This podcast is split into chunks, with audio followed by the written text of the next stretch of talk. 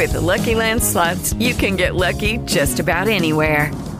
This is your captain speaking. Uh, we've got clear runway and the weather's fine, but we're just going to circle up here a while and uh, get lucky. No, no, nothing like that. It's just these cash prizes add up quick. So I suggest you sit back, keep your tray table upright, and start getting lucky. Play for free at LuckyLandSlots.com. Are you feeling lucky? No purchase necessary. Void where prohibited by law. 18 plus terms and conditions apply. See website for details. Hello and welcome to episode 272 of the UK True Crime Podcast. I'm Adam. Today's story is from South Wales and it's particularly gruesome. And it's and it's another of these cases where if you didn't know it was true, you would assume it'd been created for fiction. Before we begin, a huge thank you to all my supporters at Patreon, but especially the new members of this community, who are Andrew Wade, Katrina Wade, and Glenn de Francesch. Thank you all so much for your support. This show is brought to you by Wild, the new sustainable natural deodorant delivered straight to your door. Are you happy with your deodorant? I've gone from one to another over the years, but I've never been fully happy. But I am now. Wild is a natural deodorant that actually works even after a full day of walking here in the Scottish mountains with lots of layers. It's great. But that isn't all. It's vegan and cruelty free, as well as being eco friendly with none of those harsh ingredients you find in some antiperspirants. Seriously, if it's something you never looked into, take a look. The other big plus for you with your busy lifestyle is that though you could buy Wild at your favourite supermarket, it can be delivered straight to your door. That's right, you can order refills, which will come through your letterbox whenever you need them, either as a one off or on a flexible subscription model. So, what are you waiting for? Go wild today and get yourself this natural, refillable deodorant that genuinely works. You can order by going to wearewild.com and get 20% off your first order when you use the code CRIME20 at checkout. That's wearewild.com and use the code CRIME20 at checkout for 20% off. Enjoy. I want to quickly alert you to a new true crime podcast, which I think is worth your time listening to. Picture the Scene podcast from Andy and Rachel covers mainly obscure cases from the UK and Ireland. It's released fortnightly, so why not take a listen? That name again? Picture the Scene. Check it out. Okay, so let's set some context for today's story with our guest the month and year game. Top of the charts was a classic. Beats International featuring Lindy Layton with Dub Be Good to Me. Of course, Fatboy Slim was part of the band. In the US, forget the number one from Janet Jackson. At number two, it was Roxette with Dangerous. And top album in Australia was Midnight Oil with Blue Sky Mining. In the news this month, New York City's Zodiac killer shot his first victim, Mario Orozco. Lithuania declared its independence. The Official Secrets Act came into force, I know, and in such a transparent society as the UK. And in UK true crime news, there were poll tax riots in London as 200,000 people plus protested in the week before the official introduction of the community charge. It was as popular as Piers Morgan. Did you guess the month and year? It was March 1990. Today's story comes from Bristol in the west of England. How many of you have been travelling or have children who've been travelling or are currently travelling? I know when I spent 14 months in Southeast Asia and Australia before university, my parents were terrified. But 24 year old Clive Tully's family in New Zealand, although a little wary, they were happy when he set off to go travelling or do the grand tour as he used to put it. He had family in Newport in Wales, just over the border from Bristol, and Clive found a room in a Bristol house share at 11 Luxton Street and began working for a building company based in Bristol. But life on a building site, especially 30 years ago, could have its challenges. His site foreman and his friend Michael Higgins lived in the same house share, and the two enjoyed each other's company. But when Clive was told there was to be no Christmas bonus, he took it badly and he walked off site, which led to him being sacked. Making the best of a bad situation and in that travelling mindset, he told his friends that he needed a break and was heading off to Spain to get some sun and to relax a little. Another friend from the house share, 42 year old Malcolm Green, dropped him to the ferry at Plymouth, and Clive headed off and enjoyed his time in the sun. On the 11th of March, Clive returned from his trip and knocked on the door of another friend, Dennis Coombs, who he stayed with for five days as he looked for work in the area. Dennis also gave him £200 so he could buy a flight back to New Zealand. A few days later, on the 17th of March, he turned up one day at his old home in Luxton Street, explaining to his friend Malcolm Green that he'd run out of money and asking to stay for a while while he got himself sorted out. Malcolm was, of course, happy to help out his mate and said he could sleep on his sofa and Malcolm would stay at his girlfriend's house in the Fishponds district of Bristol. It was five days later, on March the 22nd, 1990, that a teacher from Caerphilly discovered two holdalls in a lay-by as she was driving along the A467 in South Wales. The holdalls were suspicious and they were taken to the police station and found to contain human remains wrapped in plastic and sealed with sellotape, including a torso, upper arms, and legs. Four days later, a lambing assistant was working close to where the body parts had been found when he discovered what he described as a football shaped object wrapped in a red plastic bag. Intrigued, he placed his hand inside and felt something that he thought appeared to be a nose. He had in fact discovered the severed head of a young man. This man had clearly suffered a violent death with the head having been hit over 10 times and had suffered a number of fractures.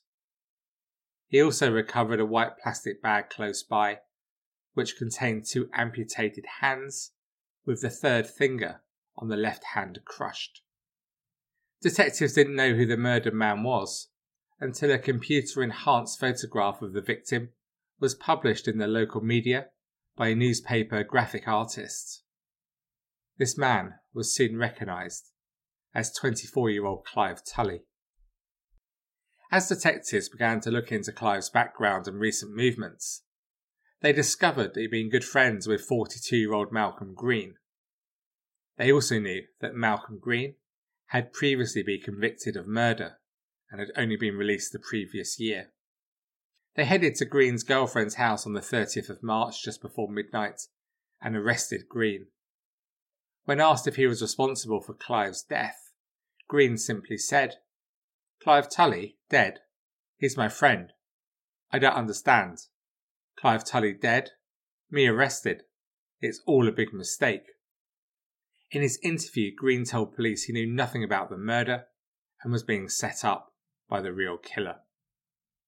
It was time for detectives to look more deeply into the background of Malcolm Green. He'd been born into a large family of 12 children and raised in the Ely district of Cardiff.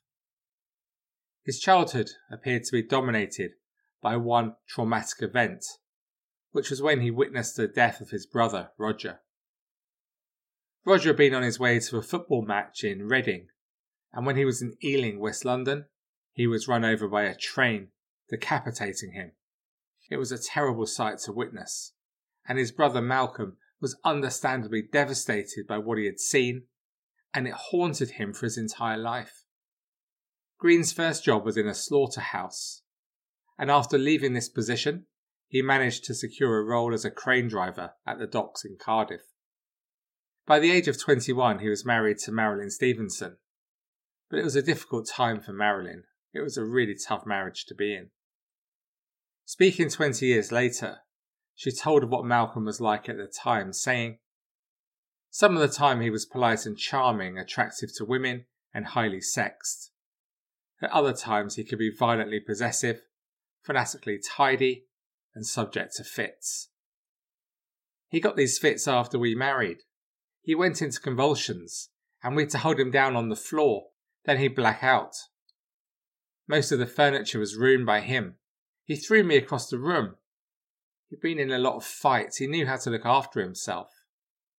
A doctor at Cardiff jail said he was so covered in scars that if you pulled one stitch he'd unravel.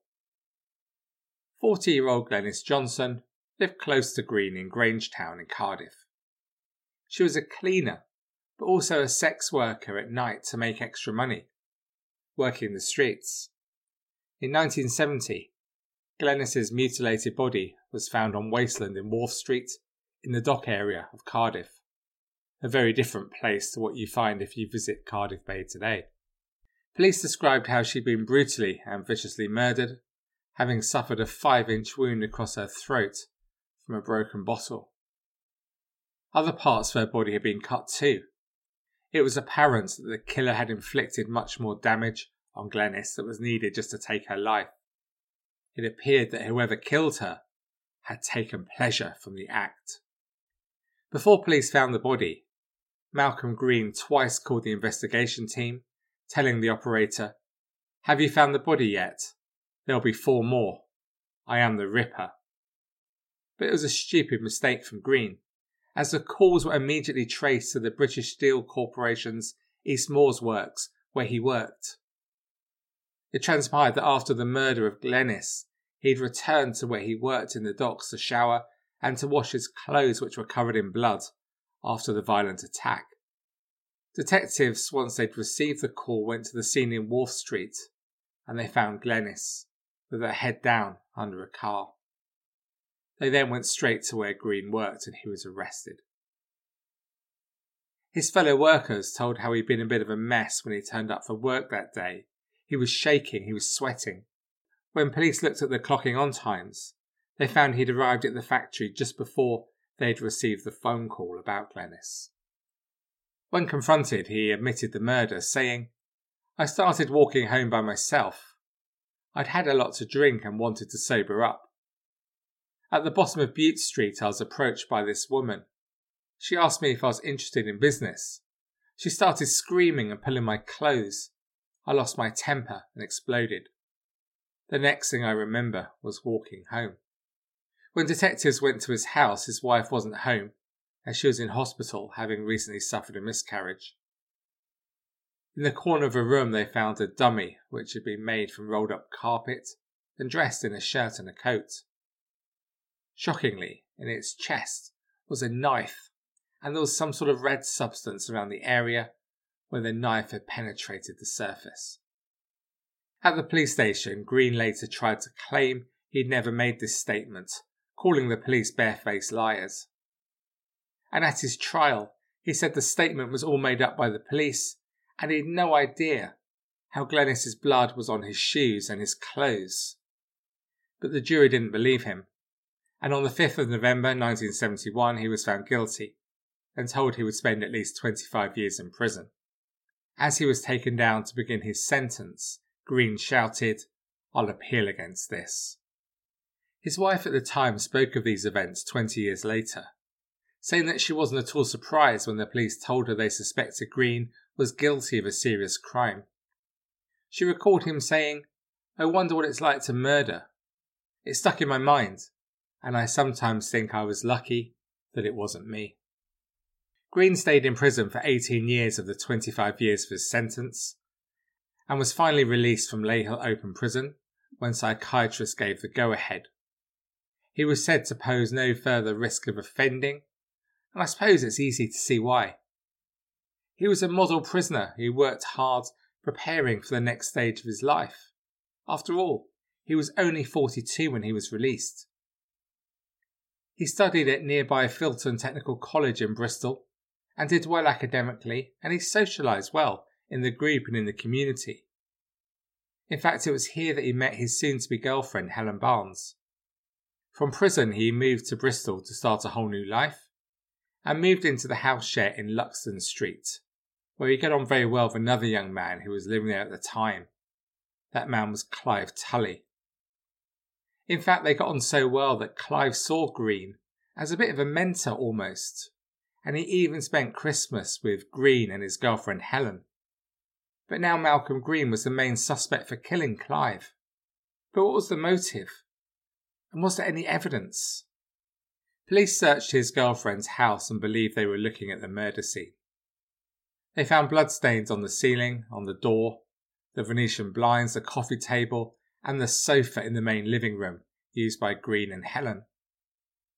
Green had made a, well, a loose attempt to cover up his tracks.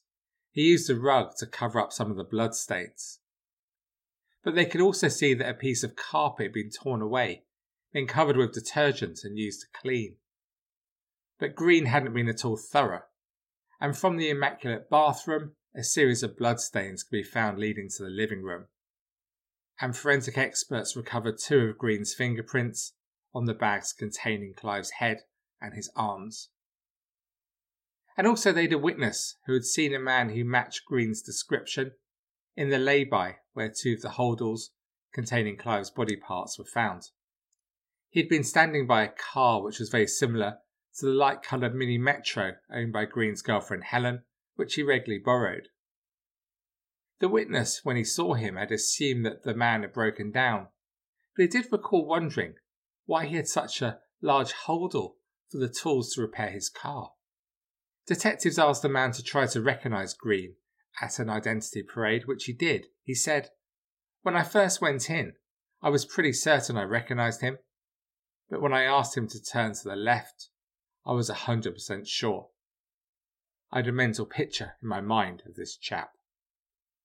Detectives believe that Clive Tully was murdered in the living room of his girlfriend's property in Fishpool Road by Green on March the 19th, two days after Clive had arrived at his door asking for help.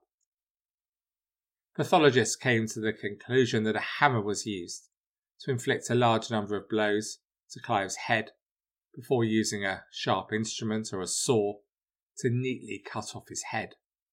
Looking at the rest of Clive's body, there was little damage to soft tissue, which led experts to believe that the removal of the lower arms, legs, hands, and torso was also neat.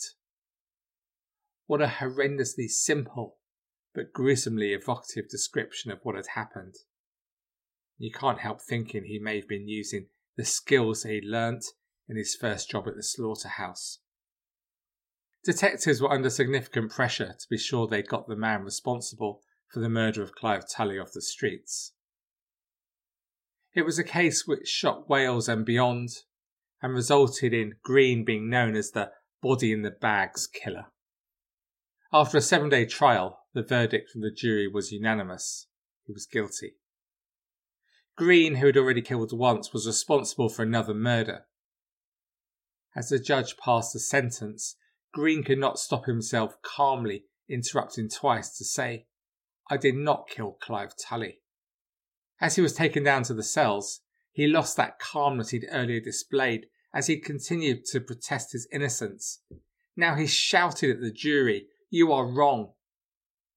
He was told he would serve 25 years in jail, but the Home Office later reviewed the sentence and decided that only a full life sentence would suffice for Malcolm Green, ensuring that he would die in jail. Speaking after the sentencing, the Detective Chief Superintendent, Mark Waters, said, He's a dangerous man who never should have been let loose on the public again.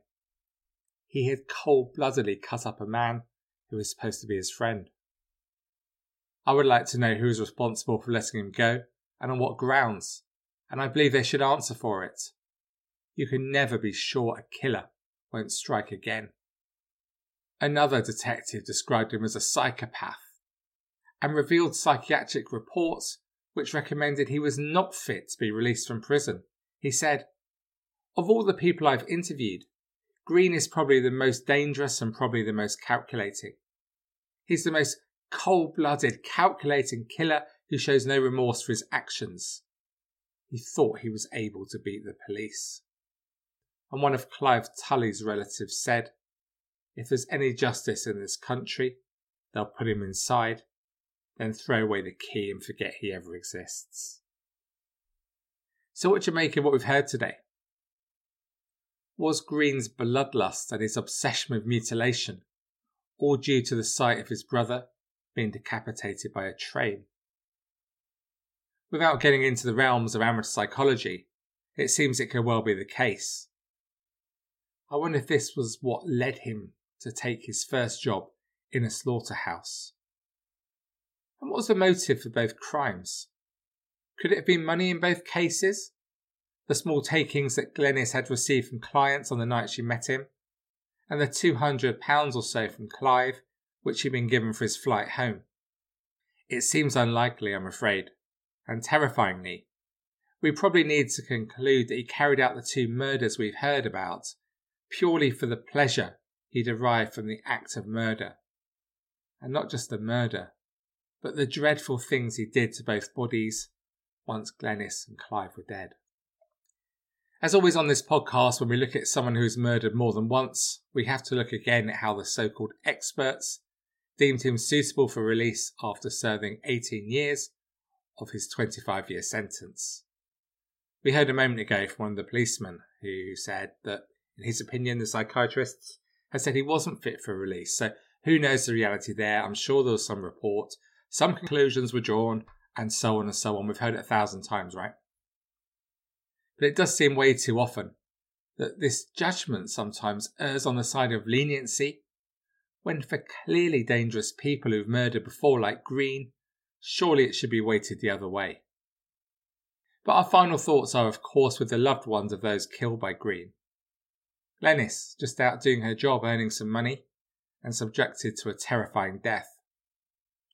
And Clive, too, who'd called on his friend in a time of need, hoping for support and assistance, not to be the subject of unspeakable violence, and to have his life ended, his life of such promise, at just 24. Thank you so much for listening to this episode of the UK True Crime Podcast. To discuss this story or any other aspect of UK true crime, please just head over to the Facebook group where there are 75,000 of us ready to welcome you. it's many things, but it's never dull. And to help me produce this free weekly podcast every single Tuesday, please consider supporting me at Patreon. For a couple of pounds a month, you can access bonus episodes and other exclusive content, as well as help me buy the latest Ferrari. Yeah, that was a joke. Not a very good one, but it was a joke. When you listen to the 37th most popular UK true crime podcast, you really do need to manage your expectations, like supporting the mighty Leeds United, I suppose. Well, on that somewhat confused bombshell, I will leave you for another week. Please do check out Picture the Scene podcast get your wild deodorant, and join me on Patreon to discover who really had the key and the secret. That's one for the kids. I'll speak with you next Tuesday. So until then, please do take it easy, and most of all, stay classy. Cheerio for now. With the Lucky Land slots, you can get lucky just about anywhere. This is your captain speaking. Uh, we've got clear runway and the weather's fine, but we're just going to circle up here a while and uh, get lucky. No, no, nothing like that. It's just these cash prizes add up quick. So I suggest you sit back, keep your tray table upright, and start getting lucky. Play for free at LuckyLandSlots.com. Are you feeling lucky? No purchase necessary. Void where prohibited by law. 18 plus terms and conditions apply. See website for details.